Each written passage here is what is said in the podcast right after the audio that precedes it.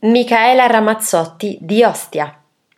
Ci tiene a dire di essere nata ad Ostia, l'attrice e moglie del regista Paolo Virzì.